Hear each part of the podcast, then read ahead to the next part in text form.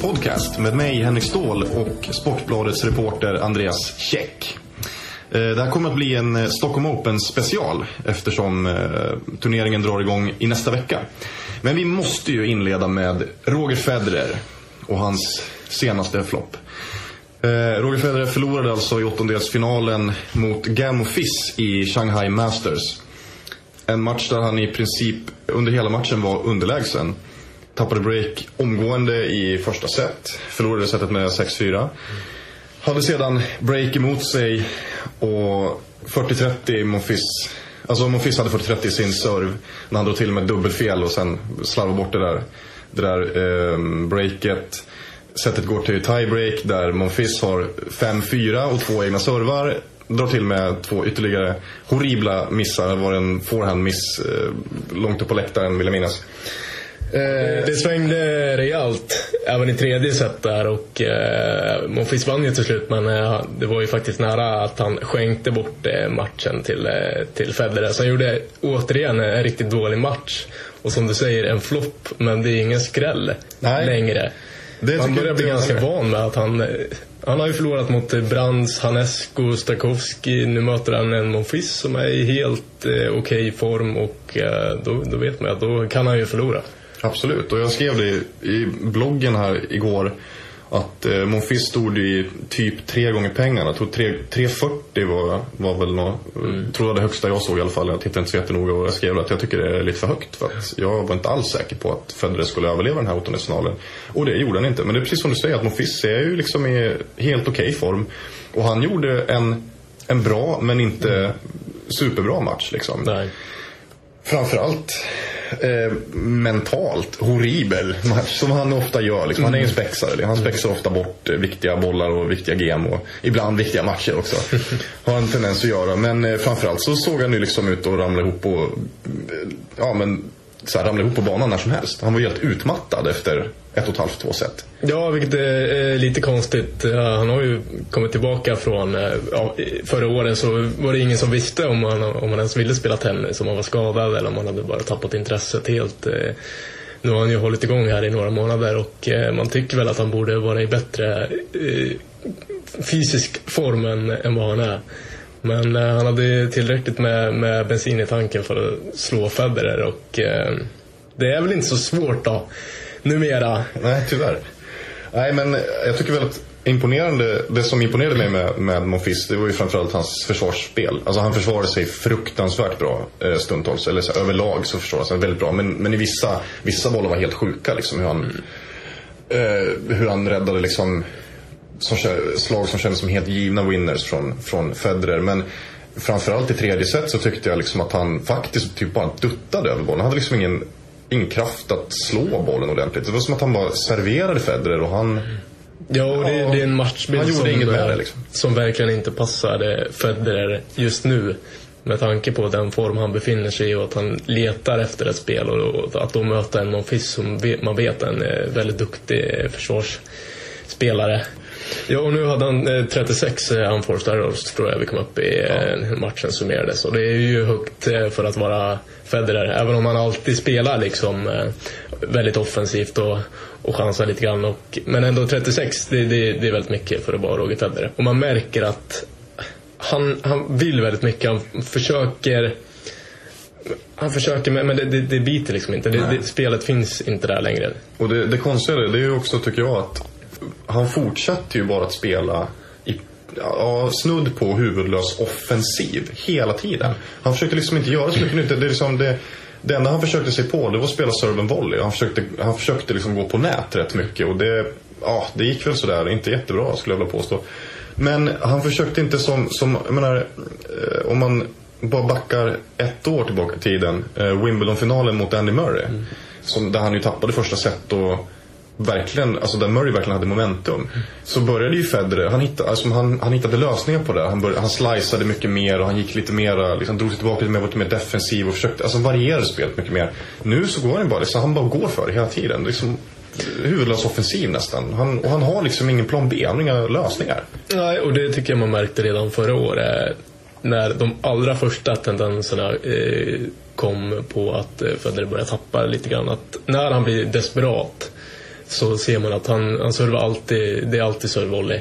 Och bollen eh, på engelska dödas direkt eh, och då kommer misstagen. Och det är så det har sett ut hela säsongen. Nu förlorar han mot Monfils och vi kan sitta här och säga att vi är överraskade men det är vi ju i ärlighet nästan inte. Om man ska se en liten ljusglimt i det här så är det ju att nu ser det ut som att Stockholm Open-arrangörerna jagar Federer för att få hit honom. Eh, och låta honom inleda en slags desperat poängjakt mm. inför slutspelet här i, i Stockholm Open. Eh, hur ser vi på det då? En, att eventuellt få hit en oerhört formsvag Roger Federer till Kungliga Tennishallen? Ja, för den breda massan. Eh, de som är måttligt eller lite eh, tennisintresserade, de känner väl att det är fantastiskt roligt att få hit Roger Federer. Han är ju liksom ett dragplåster som heter duga. Eh, personligen så känner väl jag att jag, jag, vet inte, är det, är det så, kul att se en Federer i, i det här slaget? Han, det är definitivt, kommer han hit och spelar i Stockholm så jag är svårt att säga att han ska vinna turneringen. Det, det, finns väldigt många spelare som kan slå honom.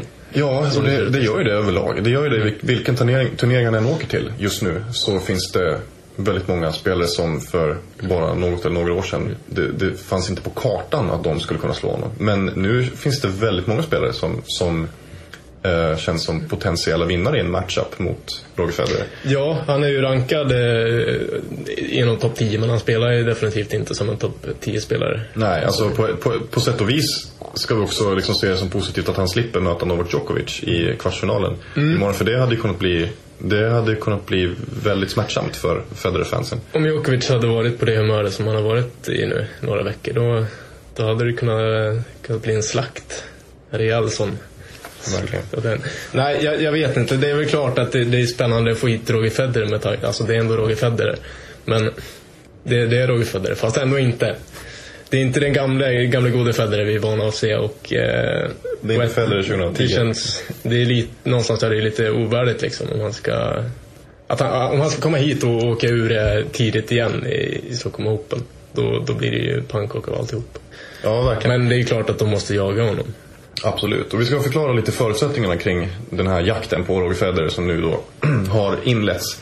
Eh, det är ju så att det finns, eh, det finns ett gäng wildcards Eh, Marcus Eriksson har fått ett av dem för att han vann det som kallas för, för Rising Star. Yeah. Um, Future-turnering. Exakt. Um, det är alltså de, de Future-turneringarna som spelas i Sverige här under sommar och tidig höst. Den senaste avslutades nu i Jönköping i förra veckan. Ja, precis. Det var, det var fyra stycken totalt. Så man ihop poängen där. Poängen där. Och där var det Marcus Eriksson som drog in flest poäng.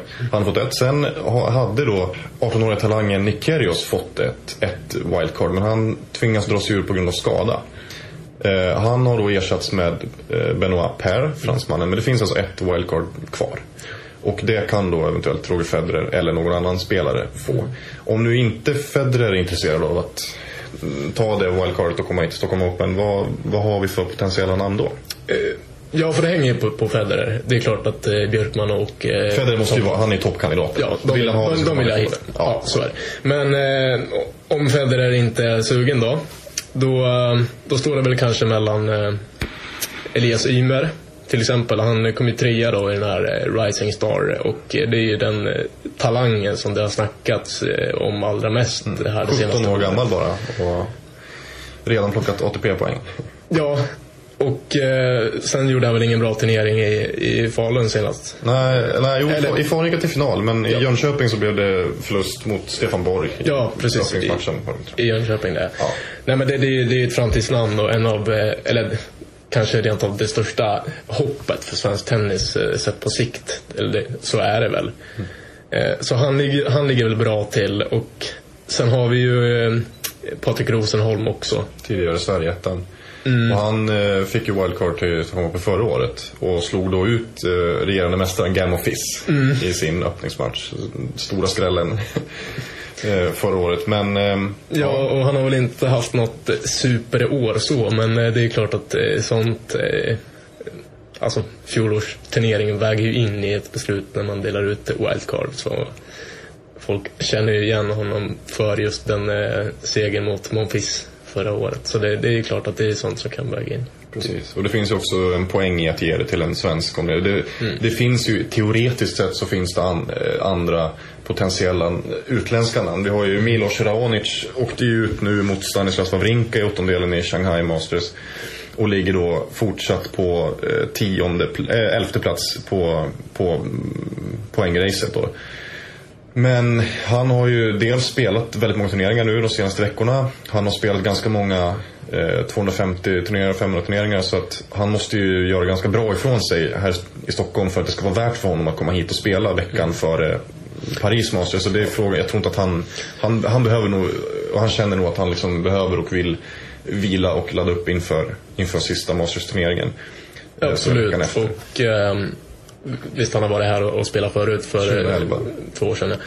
Precis. Eh, men det är också så att eh, han, han har vunnit två 250 turneringar och kan ha bra resultat och det, det är en kvot. Man, man, kan inte räkna med resultatet från alla 250 turneringar så det är väl kanske inte värt att ta den veckan och spela i Stockholm och slita ut sig lite grann då inför Nej, särskilt inte Paris. om han, ändå, om han då skulle prestera och gå långt och kanske vinna turneringen så ska han alltså till Paris veckan mm. därpå och spela Master. Och det, ja, ja. det är ju inte de bästa förutsättningarna att ha spela, spelat fyra, fem veckor eller vad det blir på raken nu som, som han har spelat väldigt mycket. Nej, så är det. Så eh. det vore kul att få hit honom men det är inte, så, det är inte så troligt. Nej, det inte så troligt. Och samma sak är det ju med Richard Gasquet. Mm. Um, som ju åkte ut redan i, i sin öppningsmatch. Mm. Shanghai. I Shanghai, precis. Det känns inte heller, alltså han gick ju också, gick också miste om viktiga poäng på, mm. i det här slutspelsracet. Men det känns inte heller troligt att han ska komma hit veckan före en master på hemmaplan. Liksom. Teoretiskt möjligt men osannolikt. Vi får se, vi, vi kan ju nämna att eh, den här podcasten spelas in på, på, på torsdag, eh, torsdagskvällen här och eh, vi sitter ju lite grann och håller oss lite uppdaterade på om, om det händer något med eh, Federer. Vi vet ju att eh, Thomas Johansson har ringt honom men han spelar ju en, en dubbelmatch också efter eh, singelförlusten mot Monfils. Som, det... man som man förlorade även den ja. i Super Tiebreak. ja. Men det är väl kanske ikväll nu på torsdag eller imorgon fredag då, som beskedet i så fall ska komma.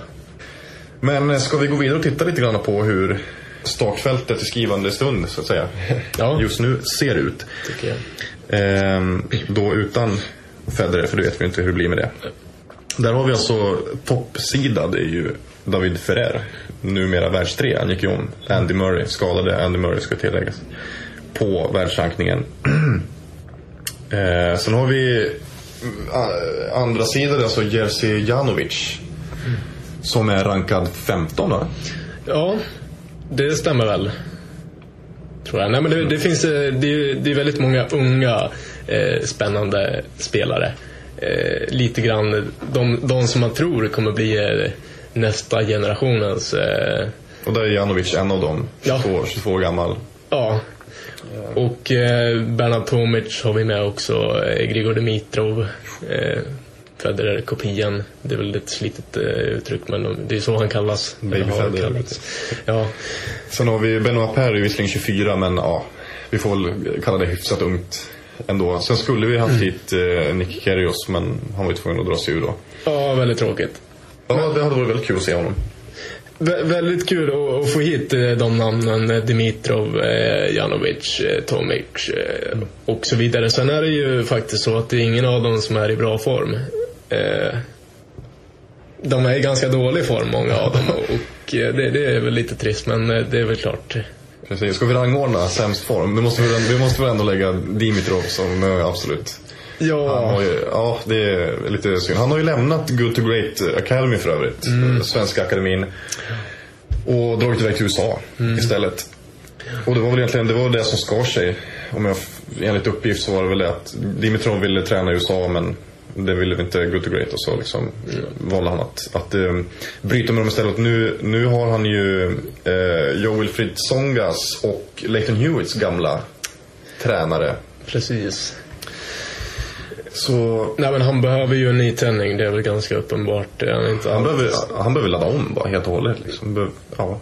Ja, han, han, slog ju Djokovic i, i Madrid var det väl. Ja. Eh, och eh, slog honom även i en uppvisningsmatch några veckor senare, har jag för mig.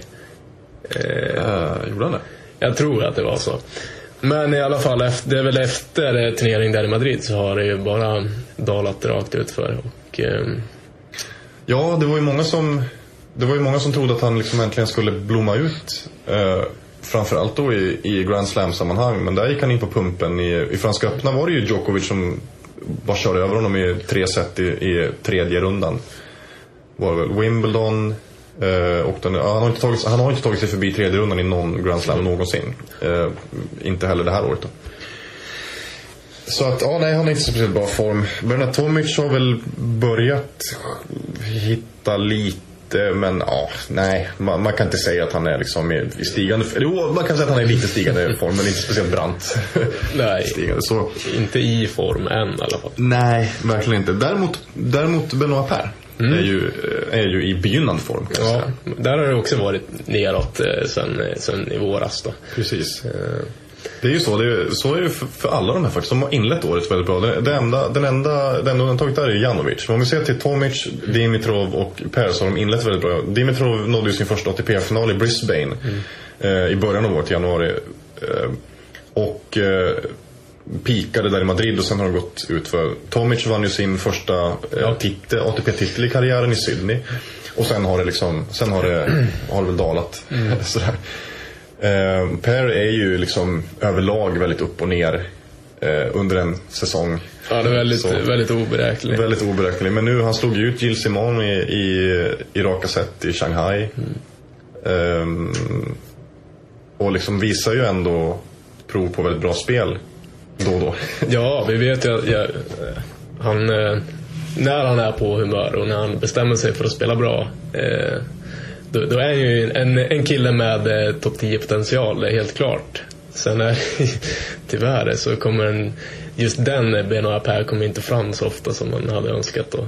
Precis. Vi får hoppas att han tar fram det nu i, i, Stockholm. Ja, verkligen. Motivationen och den mentala styrkan är inte alltid där för honom. Men eh, man kan hoppas nu, liksom att, han, man, man, kan hoppas nu att han är inne i någon, någon slags ja, eh, begynnande formkurva uppåt.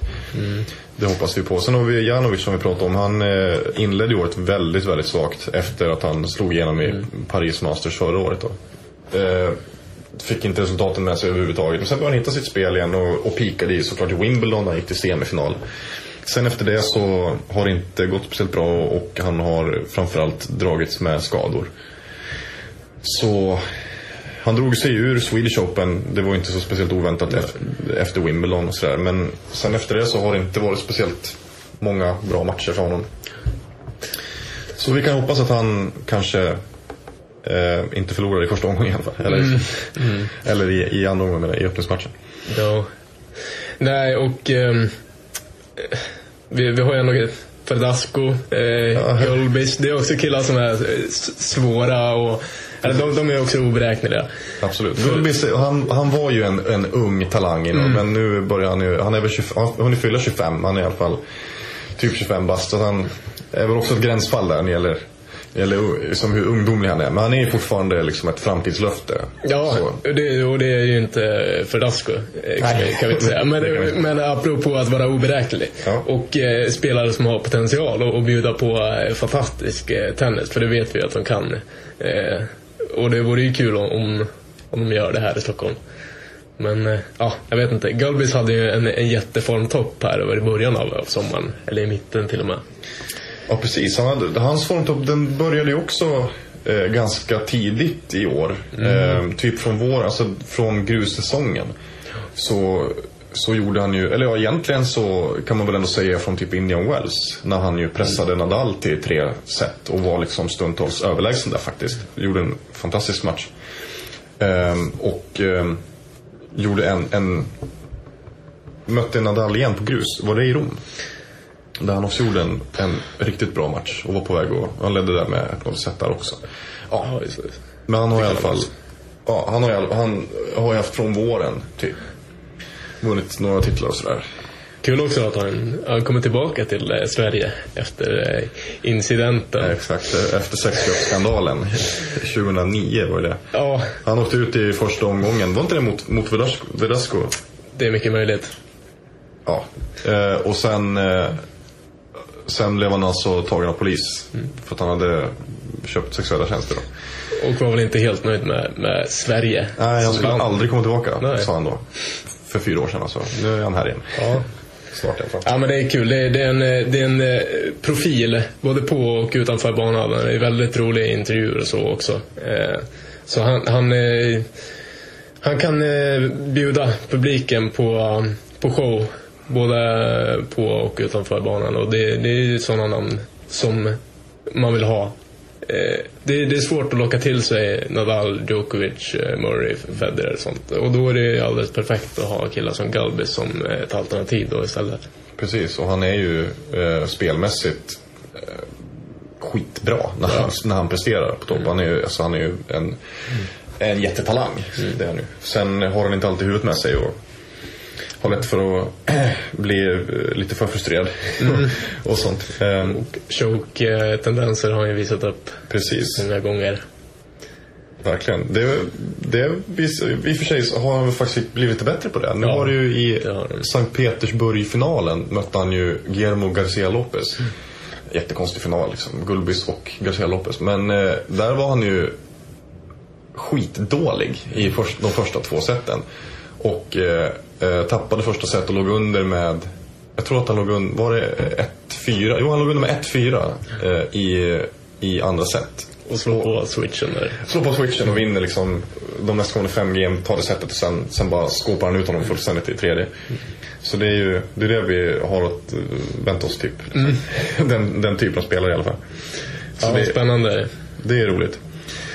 Eh, Men vad säger vi om, om eh, startfältet överlag? Nu har ju faktiskt Stockholm Open haft väldigt starka startfält eh, de senaste åren. Pe- Personligen så, så tycker jag det är ett roligt startfält. Ett, ett bra startfält. Eh, Det, det är bra bredd. Det är många unga, spännande spelare. eh, Med väldigt hög högsta kapacitet. För den eh, gemene massan eh, kanske lite okända. Men det är, väl, det är väl ett bra tillfälle att lära känna dem då i så fall. Jag, jag går igång jättemycket på, på den här eh, uppsättningen spelare som kommer hit. Jag, jag tycker det ska bli hur kul som helst att se Janovic och eh, Galbis och, och Tomek och, och sådana såna profiler. Som sagt. Och sen spetsat då med, med David Ferrer. Det är väl ingen, ingen personlig favorit men det är ändå en stor stjärna. Det är det ju. Eh, jag tyckte ju för någon vecka sedan så här, när man satt och tittade, man satt och håller koll, att så här, ja men det här är kanske inte riktigt lika starkt som förra året. Alltså förra året tyckte jag var ett riktigt bra startfält. Med, och där var det ju framförallt toppen. Det var både Ja. Tsonga och Berdych. Det var ju väldigt, det var ju stort liksom. Även om inte de heller är så kända för, för den stora massan så var det ändå, det var, men det var ett bra namn förra året tycker jag. Väldigt bra Eh, final också. Ja, oerhört. När det liksom var första och andra sidade spelarna. För första gången sedan 91 tror jag var. När St- Stefan Edberg och Boris Becker möttes. Men eh, nu när jag tittar lite grann så känner jag väl kanske att Alltså jag tror det kan väl ha lite att göra med besvikelsen över att Kyrgios inte kommer. För jag var väldigt taggad på, på att se honom. Jag håller med dig om, jag går också väldigt mycket igång på de här, de här unga förmågorna. Eh, Janovic och, ja men Dimitrov lite också ändå. Men framförallt eh, Janovic och Gulbis och sådär. Även Carreno Busta ska bli kul att se. Ja, honom behöver vi nämna. Han hade ju, apropå formtopp. Ja, Där var väl kanske en av Torens formstarkaste spelare där ett tag under sommaren. Precis. Han hade väl 45 raka vinster på Future-touren eh, där ett tag och sen klev han in och gjorde bra ifrån sig även på Challenger och ATP-touren också. Ja, exakt. Han är, Sen är ju inte han en hardcore-spelare. Han är ju... han är en grusspelare. Ja. Är, Men eh, man, man ser ju ändå vilket spel han har i sig. Och han är ju väldigt ung. Är han 18? Nej, när han är född 91 va? han är 22. Ja, li, lite äldre. Precis. Ja, än men det är, Kyrgios men... Precis, man får ju säga det. Det är typ 2022 så får man anses vara ung nu för tiden eftersom de, det, de allra flesta slår igenom eh, i liksom, det, Ja. åldern för genombrotten är ju högre nu Ja, ja. än för bara 5-10 år sedan. Liksom. Jag har kollat topp 100 idag så är det snittet 27, 28, 29 och sånt. Precis, och det är väldigt, väldigt få eh, riktigt unga spelare. Spelare under 20 är typ Tomic och Jack Sock. Någon till kanske. Men, eh, Eh, jo men så det håller jag med om att det, jag går igång på det. Men sen, sen tycker jag att det är lite trist med den här uteblivna toppen. Att bredden är bibehållen men det finns ingen riktig topp. För att David Ferrer, han är liksom inte... För det första så spelar han i Swedish Open i Båstad nästan varje år. Eh, och inte så jättespännande namn. Fram, men han hade varit mer spännande om det inte vore för att han är i en så fruktansvärd formsvacka nu. Mm. Och sen efter, efter honom så finns det ingen annan topp 10-spelare. Så på så vis så vore det ju rätt så bra om Federer kommer. Liksom. Det, alltså för att, oavsett om Federer skulle vara rankad 12 så är han Roger Federer. Så att det, blir alltid, det skapar alltid ett litet sus när han kommer hit. Liksom, och han är ju ett stort affischnamn. Det, det är väl det. Det är den här toppen som, som, jag, som jag tycker saknas.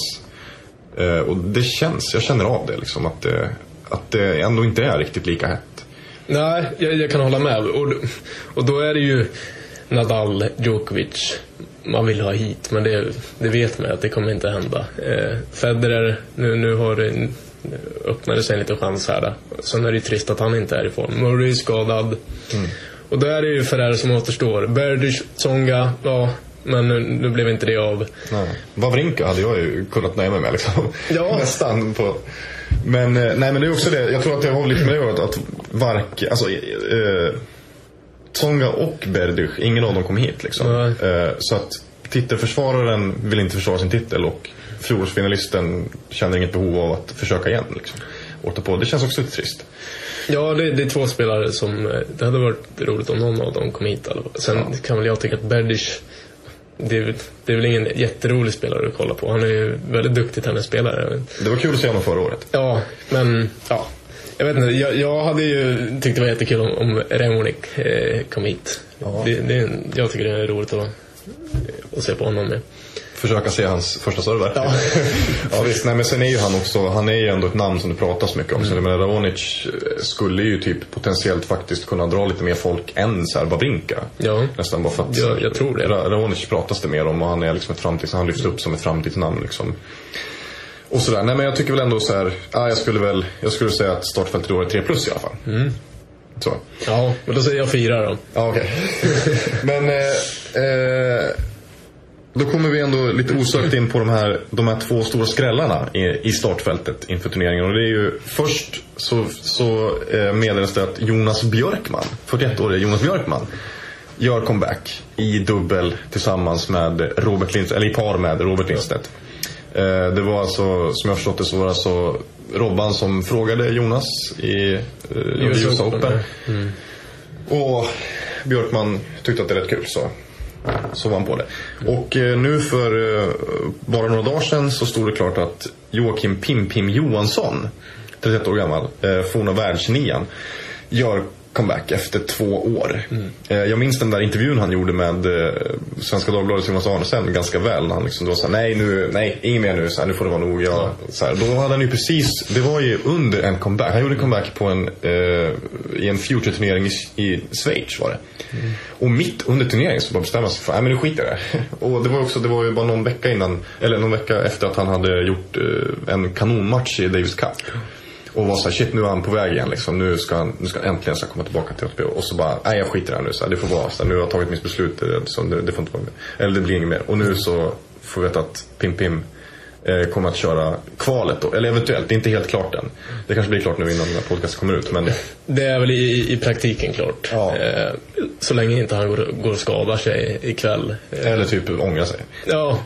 Jag pratade med honom då för några dagar sedan när det började läcka ut de här uppgifterna. Och eh, ja, han skulle träna på torsdagen och, och ta en hel dag på fredag och sen är det sign-in då på, på kvällen. Eh, men han sa ju det att han håller igång och han eh, tränar fem dagar i veckan. Har för mig att han sa. Det blir 30-35 timmar något sånt och sen möter han ju liksom eh, division 2-spelare och 50-åriga eh, gubbar då. Och nu på senare tid hade han börjat eh, träna mot bättre motstånd och som jag förstod det så var det ju just eh, Björkman och eh, Tompara han hade spelat mot. Eh, och några andra också då, förmodar Och eh, då, då fick han väl frågan eller att de, minst, de hörde sig åtminstone för att men hör du, är du inte lite sugen då på att komma och spela? Och då gick han igång på det och tänkte att jo, för fan, det är väl klart om, om chansen finns. Jag tror inte att han hade räknat med att, att det skulle kunna bli aktuellt. Och sen när han fick den fingervisningen på att jo, men det, det kanske skulle gå. Då blev han väldigt sugen på att spela. Jag vet inte vad, vad vi ska dra för slutsatser av, av eh, Bjösses och Pimpims deltagande i US Open. Vad det, om det är liksom ett lågvattenmärke för svensk tennis. Det är det ju. Jo, det är ett underkännande. Ja, och det är ju någonstans också ett PR-jippo. Men samtidigt, ja, jag kan känna att why not? Det, det, det, det, det väcker intresse för turneringen. Det blir lite mer drag i media. Vad ska vi annars skriva artiklar om? Ska vi skriva om eh, David Ferrer eller ska vi göra ett dokument på Bernard Tomic? Och, och hans pappa. Ja. Men eh, ja, visst sa väl också Pim Pim till dig att det här var en engångsföreteelse. Han kommer inte att göra en riktig comeback utan det är nu bara Stockholm Open han kör. Han sa det. Eh, Sen vet vi med, med Pimpin att han kan ju komma tillbaka från långa uppehåll och spela väldigt bra. Han har ju ett sån, en sån spelstil. Eh, och säga att han kommer in här och vinner några matcher och, och visar upp ett bra spel. Vi har ju en, en stundande DC-match här, en ödesmatch mot Danmark och vem vet vad som händer. Han har gjort comeback i Davis Cup förut. Kanske kan han komma och, och rädda Sverige med sina, sina kanonservar. För er som inte vet vem Joakim Pimping Johansson är alltså så, så är han det som brukar kallas för en servkanon. Känd för att bland annat ha servat 51, slagit 51 serves mot eh, André Agassi i Australiska öppna. Förlorade den matchen i fyra set. Ja. Han, håller, han har fortfarande det, det rekordet står sig. 51, var det 51 alltså, eller var det 56? Var det 56 serves kanske det var? Ja, ja, nu blev jag osäker. Men över 50 var det. Över 50 i alla fall. Det var ju... Eh, under ganska lång tid så var det flest S i en match någonsin. Sen slogs ju det först av Ivo Karlovic och sen har det slagits av Jan Isner i den här maratonmatchen i Wimbledon mot Niklas Mahy. Men eh, det rekordet, flest antal serves under fyra set står sig faktiskt. Sen är han ju också känd för att ha slagit eh, Rafael Nadal i eh, Stockholm Open mm. 2007 var det. Mm. I raka set också dessutom. Han skåpade ut honom totalt. Servade bort honom. Servade på honom på läktaren. Eh, och varit världsnia. Varit i semifinal i US Open som bäst. Men det, i övrigt så för första så spelade han inte speciellt många Grand Slams för att han var, var ju, alltså hela hans karriär var ju så oerhört skadekantad. Mm. Um, mm. Slog ju igenom eh, som ung också där. Eh, och klättrade som en raket på rankingen. Det var i US Open där han mötte Roddick och var nära att vinna den matchen. Precis. Eh.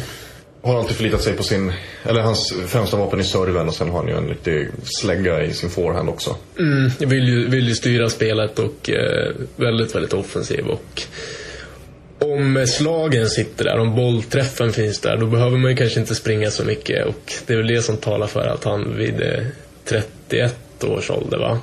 Och ja, frånvarande från tennisen i över två år. Ändå ska kunna komma tillbaka och vinna någon match. Jag vet inte. Det är ingen högoddsare om han liksom är i, i så pass bra form att han är den som slår absolut hårdast under Stockholm Open 2013. Ja. Så, så kan det absolut vara. Typ i, i konkurrens med Jerzy Janovic. Han, ja, han är duktig på det också. Gulbi slår också fruktansvärt hårt när han Alltså han har ju en, han har också en riktig slägga i sin forehand mm. när den sitter. Som, men där är väl Janovic och men vi ska också säga att eh, Johanssons comeback till en början begränsar sig till Stockholm Open-kvalet. Mm. Så han måste alltså kvala sig in i turneringen mm. i så fall. Eh, Björkman däremot kör på med Lindstedt. I, de, ja. det, han, han gav sig själv och Lindstedt wildcard mm. in i turneringen. men eh, jo, jag håller med dig om eh, eh, Johansson och Björkman vad det betyder för turneringen. Jag tycker väl att jag är lite kluven. Mm. Jag tycker det ska bli roligt att se eh, Pim Pim igen. Och jag tycker att det ska bli roligt att se Björkman på en tennisbana också igen. Men det är ju ett enormt underkännande liksom. Och det har jag inga invändningar mot för att alla vet ju hur fruktansvärt dålig situationen just nu är inom svensk tennis. Men jag är inte så säker på att det är rätt väg att gå. Att göra så här, för det, det blir ju det. För det första så skapar det ju liksom ett tillfälligt buzz. Det liksom mm det begränsar sig till Stockholm Open 2013. Det kommer liksom inte att blir något mer så. Och Det riskerar ju också bara att bli ja, en kul grej liksom. En, ja, lite så här, okej okay, freakshow är ju, det ska jag absolut inte säga, det är lite i. Men alltså en, en show med daterade nummer liksom. Alltså det, ja, lite så jippo. Och det vet jag inte om, det vet jag, jag tycker liksom inte att turneringen Stockholm Open eh, riktigt förtjänar att bli någon slags cirkus. Liksom. Nej, och det blir ju, det blir ju lite problematiskt när Jonas Björkman är tävlingsdirektör och ger ett wildcard till eh, sig själv. Men eh, det ska man ju komma ihåg att det är Robert Lindsten, eh, Robbans eh, ja, önskan och... Eh, är, ja visst, det var ju Robert som frågade Jonas om han kunde ja, och, och, och det ska vi se också. Robert har haft väldigt mycket problem nu med Han har ju bytt, ja. han har bytt partners ganska frekvent nu sen han, sen han bröt med Tekau. Ja, och, sen, ja, och ja, precis. Simovic där och sen Nestor också. Och, ja, det är väl många frågetecken om vad som kommer hända nästa år fortfarande.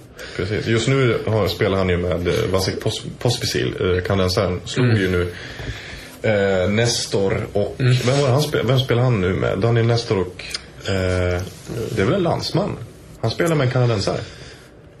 Kan du kolla lite snabbt? Ja. Så ska jag pladdra på här. Ja, gör det så länge det. Ja, men eh, eh det gick i alla fall till tre set i Shanghai. Eh, och eh, Lindstedt och Pospisil vann den matchen i super tiebreak. Ja, men det var intressant då att han mötte Nestor, för de har ju bråkat lite grann. De har bråkat lite grann. De, de eh, eh, Lindstedt och Nestor spelade ihop efter att Simonjic och eh, Lindstedt brutit. Mm. Och det blev inte så jättemånga turneringar med Lindstedt och Nestor. Och när, när Nestor valde att bryta samarbetet med Lindstedt så, så tyckte Lindstedt att han att det var eh, att han, vad var det han sa? Att han dödade sin karriär? Ja, att, att Nestor dödade, dödade sin, sin karriär. Ja. Det, det, är lite roligt med tanke på att Lindstedt inte riktigt levererat sen efter det medan Nestor nu, nu hittar jag inte eh, resultatet där. Så vi, vi lämnar det. Vi lämnar det. Vi säger i alla fall att Lindstedt vann. Mm. Som var som postmisil. Och fick, fick lite upprättelse. ja. Men hur som helst så ska han spela med Björkman i dubbeln. Och så vidare. Eh, ja, men, ja, men eh, grejen där då. Björkman, eh, jag, jag, kan köpa det.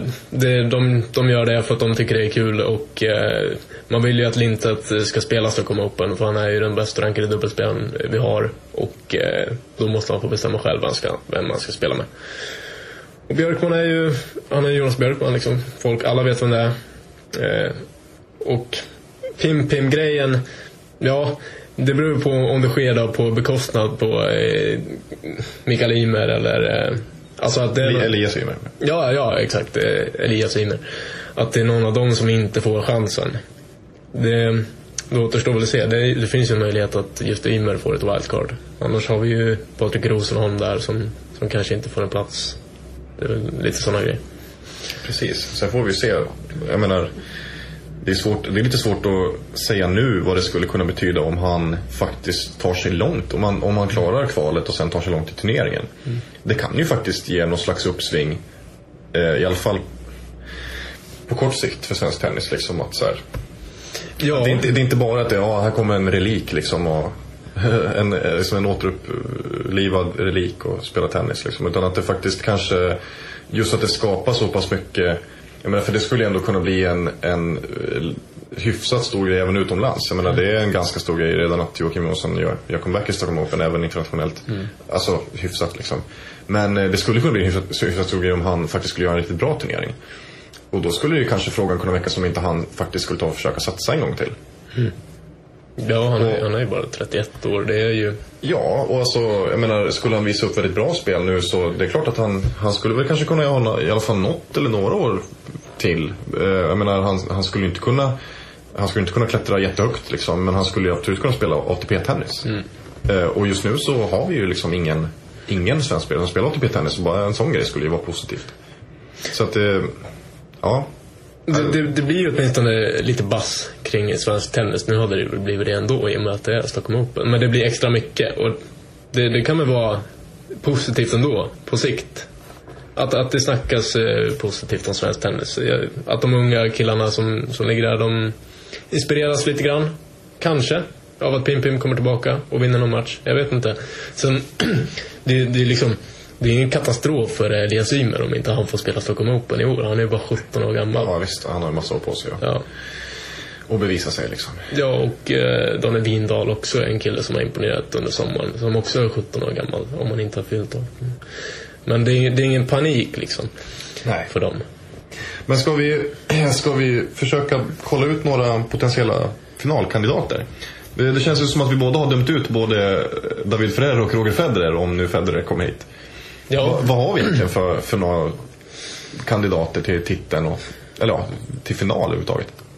Ja, eh, Ferrer är ju bäst rankad. Nu har ju han dålig form också. Han, eh. han förlorade ju nu idag i Shanghai mot Florian Mayer ja. i raka set. Mm. Vi, ska, alltså, vi ska inte döma ut Florian Mayer för han är en, han är en väldigt knepig spelare ja, att möta. Liksom. Även om, även om siffrorna ibland kan se väldigt stora ut när, när de största spelarna möter honom så vet vi att han är, alltså även toppspelarna tycker att det är skitjobbigt att möta honom. Liksom. De vill gärna inte ha honom i tidiga rundor. Nej. Och det är för att han har ett väldigt ortodoxt spel och liksom, ja men det brukar vara ganska svårt att hitta matchrytm mot honom för att han är han är en väldigt udda spelare. Väldigt udda. Eh, och jag såg eh, första set eh, mellan Mayer och Ferrer. Mayer, han spelar bra. Men framförallt var det Ferrer som, han bara hittade inte sitt spel. Och för så fort liksom bollduellerna blev lite längre så drog han i nät till slut. Liksom.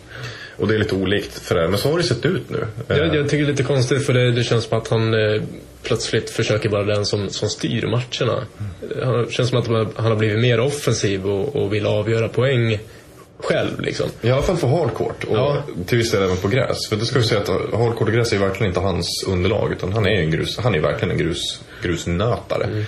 Eh, jag tycker att det känns, jag håller med om det. Det känns lite som att han försöker hitta något nytt på hardcourt just för att han, ja men, inte riktigt presterat.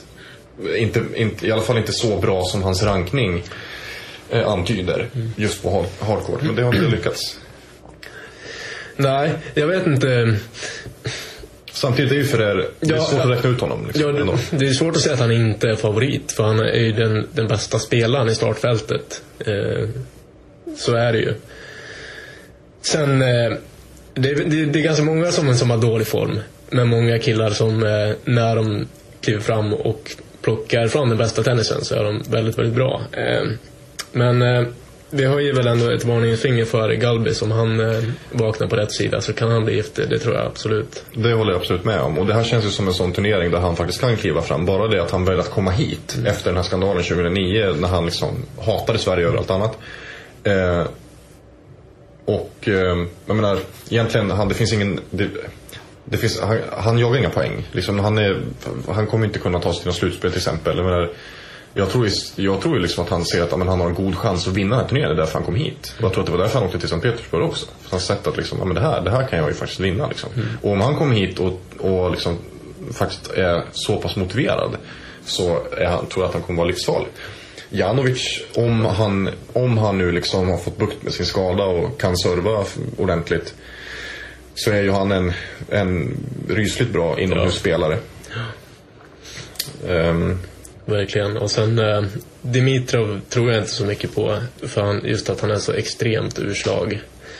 Kevin Anderson är ju en spelare som han är, han är ganska färglös och, och tråkig att se på. Men han är, han har inte haft ett jättebra år. Ja, jo, fast det har han ju haft, måste man ju säga. Alltså, han inledde ju året väldigt, väldigt bra ja. och, och klättrade rätt så rejält på rankning och tagit sig in topp 20 första mm. gången i karriären och sådär. Men sen har det ju dippat efter det. Och det är ju lite samma med honom nu. Att det är egentligen sen Wimbledon så så har det gått lite utför. Liksom. Och, och, de här turneringarna där man tycker att han borde ha presterat bättre, som typ Cincinnati och Montreal mm. som är lite snabbare hardcourten, där har han liksom ja, men, halvfloppat. Mm. Ja, det är väl mer rättvist att säga att han senaste månaden han har varit lite, ja. lite sämre. Men det är, det är ändå en kille som, som kan gå långt. Eh, han, har ju, han, han har en bra serve och eh, ja, tungt grundspel som ja. sig rätt bra inomhus. Nu är han inte så sådär överdrivet bra inomhusspelare men mm. han borde vara det. Mm.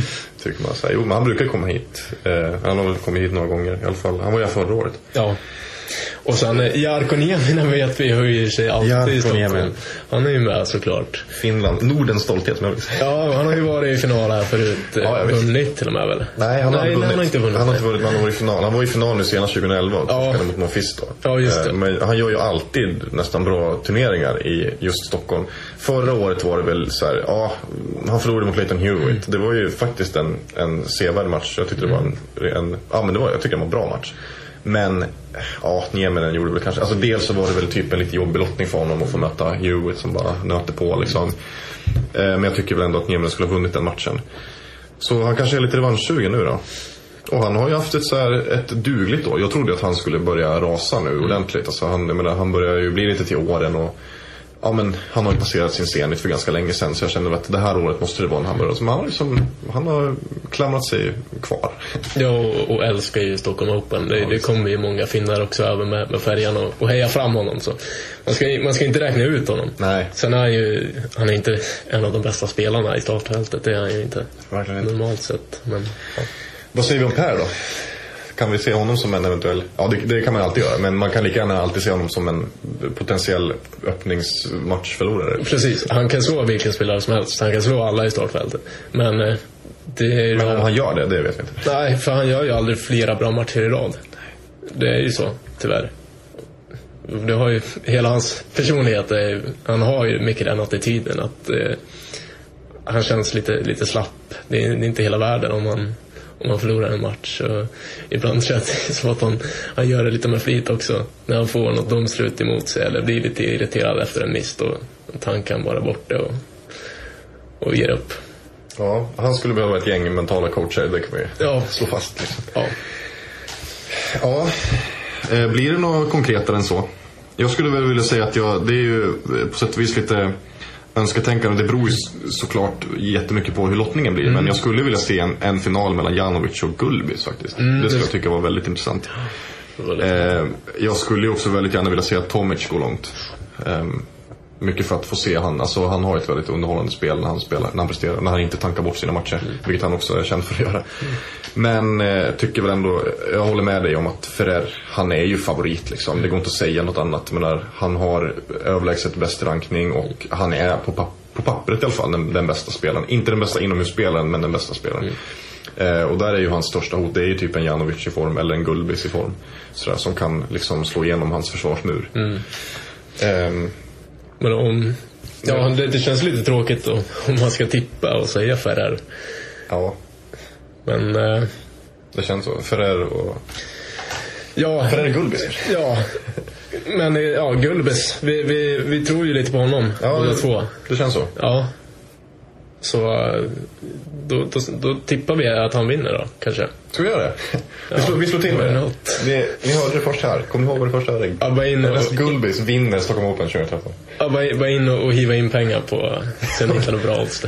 Precis. Okej, okay, men eh, ska vi sy ihop det här då med en, eh, ett stående inslag då, som tänkte bli stående, nämligen listan. Mm. Och då tänkte vi att vi ska lista de fem mest intressanta spelarna i Stockholm Opens startfält 2013. Mm. Ska vi eh, köra en och en eller ska vi börja med femmorna och gå uppåt?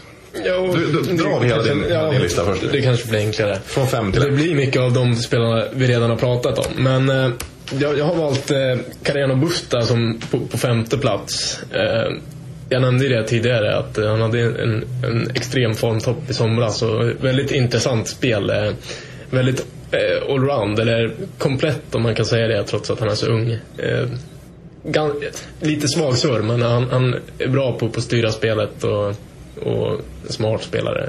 Slår hårt. Intressant spelare.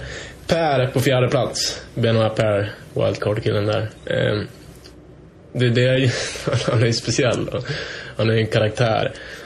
Men när han, när han spelar bra då, då, är han ju, då är han ju väldigt bra. Så han ska vara med där.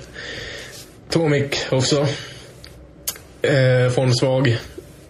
Men eh, en väldigt eh, speciell spelare. Eh, slår, slår ju löst och sen helt plötsligt så bara rasslar det till och så klämmer han i liksom och slicear mycket och en väldigt, väldigt annorlunda spelstil. Inte, inte på samma sätt som Mayer, men ändå en udda spelare. Eh, som är rolig att se på när det väl stämmer för honom. Och sen har jag valt Galbis på andra plats. Och honom har vi pratat om. Och Janovic etta. Uh, du flinar lite. Ja, det är, bara, det är bara för att våra listor är nästan helt identiska. Ja, jag misstänkte det. Ja, så här, helt, helt utan att du har gått igenom det ja. på förhand. Liksom. Uh, vill du säga någonting om Janovic? Eller tycker du att... Nej, det, det kan ju du ta då. Ja, uh, jag har ju också Carino Busta på femteplatsen. Mm. av samma anledning som du säger. Liksom, han, den här, han kom ju från... Det är väldigt roligt när, när det kommer spel som nästan kommer från ingenstans. Och bara, eh, som han då gjorde, som hade helt plötsligt så världens formtoppar och alla de här över 40 raka matcherna i Future och så här. Kommer på har ändå liksom sett ganska han har sett intressant ut även på ATP-nivå. Även när han liksom har fått, han, han har ju fått stor stryk, det ska vi säga, när han har mött bättre spelare på ATP-nivå. Men det har ändå sett intressant ut. Han har för övrigt varit här, eh, Carino Busta, i kvalet 2011. Förlorade mot Ivo Minar i mm. första rundan då. Eh, så två sig. Lite kuriosa. Eh, sen hade jag då, här kommer då eh, skillnaden mot din lista. Det är att jag har Tomic på plats fyra. Okay. Mm. Eh, och det är egentligen bara för att jag tycker inte att han är i så himla bra form. Han är en oerhört intressant spelare. Just för att han också är väldigt oortodox. Liksom. Han slicear väldigt mycket både forehand och, och backhand. Men framförallt så, ja, jag tycker att han är väldigt balanserad i defensiven. Sen kan han vara jättekorkad i offensiven. Man är väldigt balanserad i, i defensiven och väldigt smart i det. Och är duktig på liksom att alltså, verkligen grundlura sin motståndare. Eh, har också varit här, eh, 2011. Mm. Och då... då blev det lite strul med, med farsan där va? Det har väl i och för sig hänt ganska många gånger. Ja. Men, jag tror att det hände då också att eh, hans pappa var tvungen att, att eh, gå ut från eh, Precis. För att... 151 gången i, ja. i Bernards eh, karriär. På tredje plats då, Per. Och anledningen till att jag sätter honom högre än Tomic egentligen för att han är i bättre form. Liksom. Att han ändå har visat jag tycker att han har visat att han, i all, ja, begynnande form om man säger så. Eh, men så här, snarlik Tomic ändå. Jag tycker väl att Per i, eh, i alla fall just nu har bättre offensiv än Tomic. Sen kan jag tycka att Tomic kanske har, har mer liksom offensiv potential. Jag vet inte riktigt hur, hur bra Tomic kan bli offensivt. Men, men han har ju en bra serve när den sitter liksom. Och ja, han, har ett, han har ett väldigt bra offensivt spel, jättebra forehand och sådär och en stabil backhand. Apropå eh, backhand så har ju Per en av de absolut bästa när ja. den sitter. Den är extremt bra Absolut. Och Per, är, där är ju han, just nu i alla fall, så är ju han ju bättre än Tomas på det offensiva planet. Men inte lika bra i eh, det defensiva ja. liksom. Och sen är det just det här att han, han är för hetlevrad liksom. Mm. Han blir förbannad. Han har också varit här, 2010. Mm. då, då förlorade han ju första omgången i kvalet. Så Gulbis, har vi pratat om redan. Andra plats och första plats, Janovic. Ja. det är så, det ska bli skitkul att se honom. Liksom. Ja. Han är också en, vi, det så, vi pratade, vi nämnde ju att Gulbis är liksom en profil och det är Janovic också. Han, han säger ju också lite grann, han är inte lika hård som, alltså Gulbis kan säga precis vad som helst liksom. Han brukar ju, han sågar ju liksom spelare till höger och vänster. Sågar Nadal, säger såhär, åh fan jag mycket bättre än honom men jag förlorade liksom. Så, eh, Janovic är också en ganska färgstark profil. Eh, även på banan där han... Mm. Han har ju haft får, sina utbrott. Ja, slagit sönder racketar och skällt på domare. Liksom. Australian Open har vi det klassiska. Det var någon boll som satt klockrent på linjen och han blev helt vansinnig för han tyckte den var ute. Eller om det var tvärtom. Men det, ja, det var ju roligt. Och sen hände det ju nyligen också här mot... Ja, det, det var ju US Open ja. Han åkte ut tidigt mot... Eh, en kille som var rankad runt 250 eller sånt. Jag minns inte. Man hade haft lite skador och sånt då. Precis. Men han blev väldigt förbannad och eh, drog en underhandssurf faktiskt en gång. Mm, I ren protest. Ja, det kan hända, det kan hända saker. Det, det kan hända grejer med Janovic. Så det ska bli det ska bli oerhört, oerhört kul att se honom. Men framförallt så vill man ju att han ska prestera. Mm. Man vill ju att alla de här ska prestera och visa liksom lite på eh, varför de så ofta lyfts fram som, som framtidsnamn. Mm. Liksom. Särskilt då eh, Tomic och Janovic nu. Nu har inte Janovic varit med i det surret så länge eftersom han slog igenom väldigt sent. Han, eller alltså, han slog igenom nu för bara ett år sedan. Mm. Tomic har ju ändå varit på tapeten ett par år nu trots att han är så ung. Han är bara 20 år gammal men han har varit på tapeten. Mm. Det, han gick ut i kvartsfinal i Wimbledon 2011 liksom. Dimitrov, han är också bara 22 men också varit på tapeten ganska länge och varit kallad Baby Federer sedan han var 18 typ. Så att... mm. Ja, Janovic kom ju som en komet där i, i Paris i fjol. Då hade han ju varit en Challenger-spelare fram till dess. Och slog igenom bara med ett underbrak tog liksom tennisvärlden med storm. Knappt spelat på ATP-nivå innan Nej. Paris och då, där han gick till final mot David Ferrer. Då. Mm. Slog ut eh, Tipsarevic. Vilka var han? Han slog ut Tipsarevic med Andy Murray. Ut Simon också. Eh, Simon Kohlschreiber. Väldigt bra spelare. Ja. Nej, vi vill ju att han plockar fram det spelet. Det vore fantastiskt kul att, att få se Janovic i sån form här i Stockholm. Precis, och särskilt nu inför Paris Masters som är veckan efter. Ja. Och med det säger vi tack för oss för den här gången. Ja.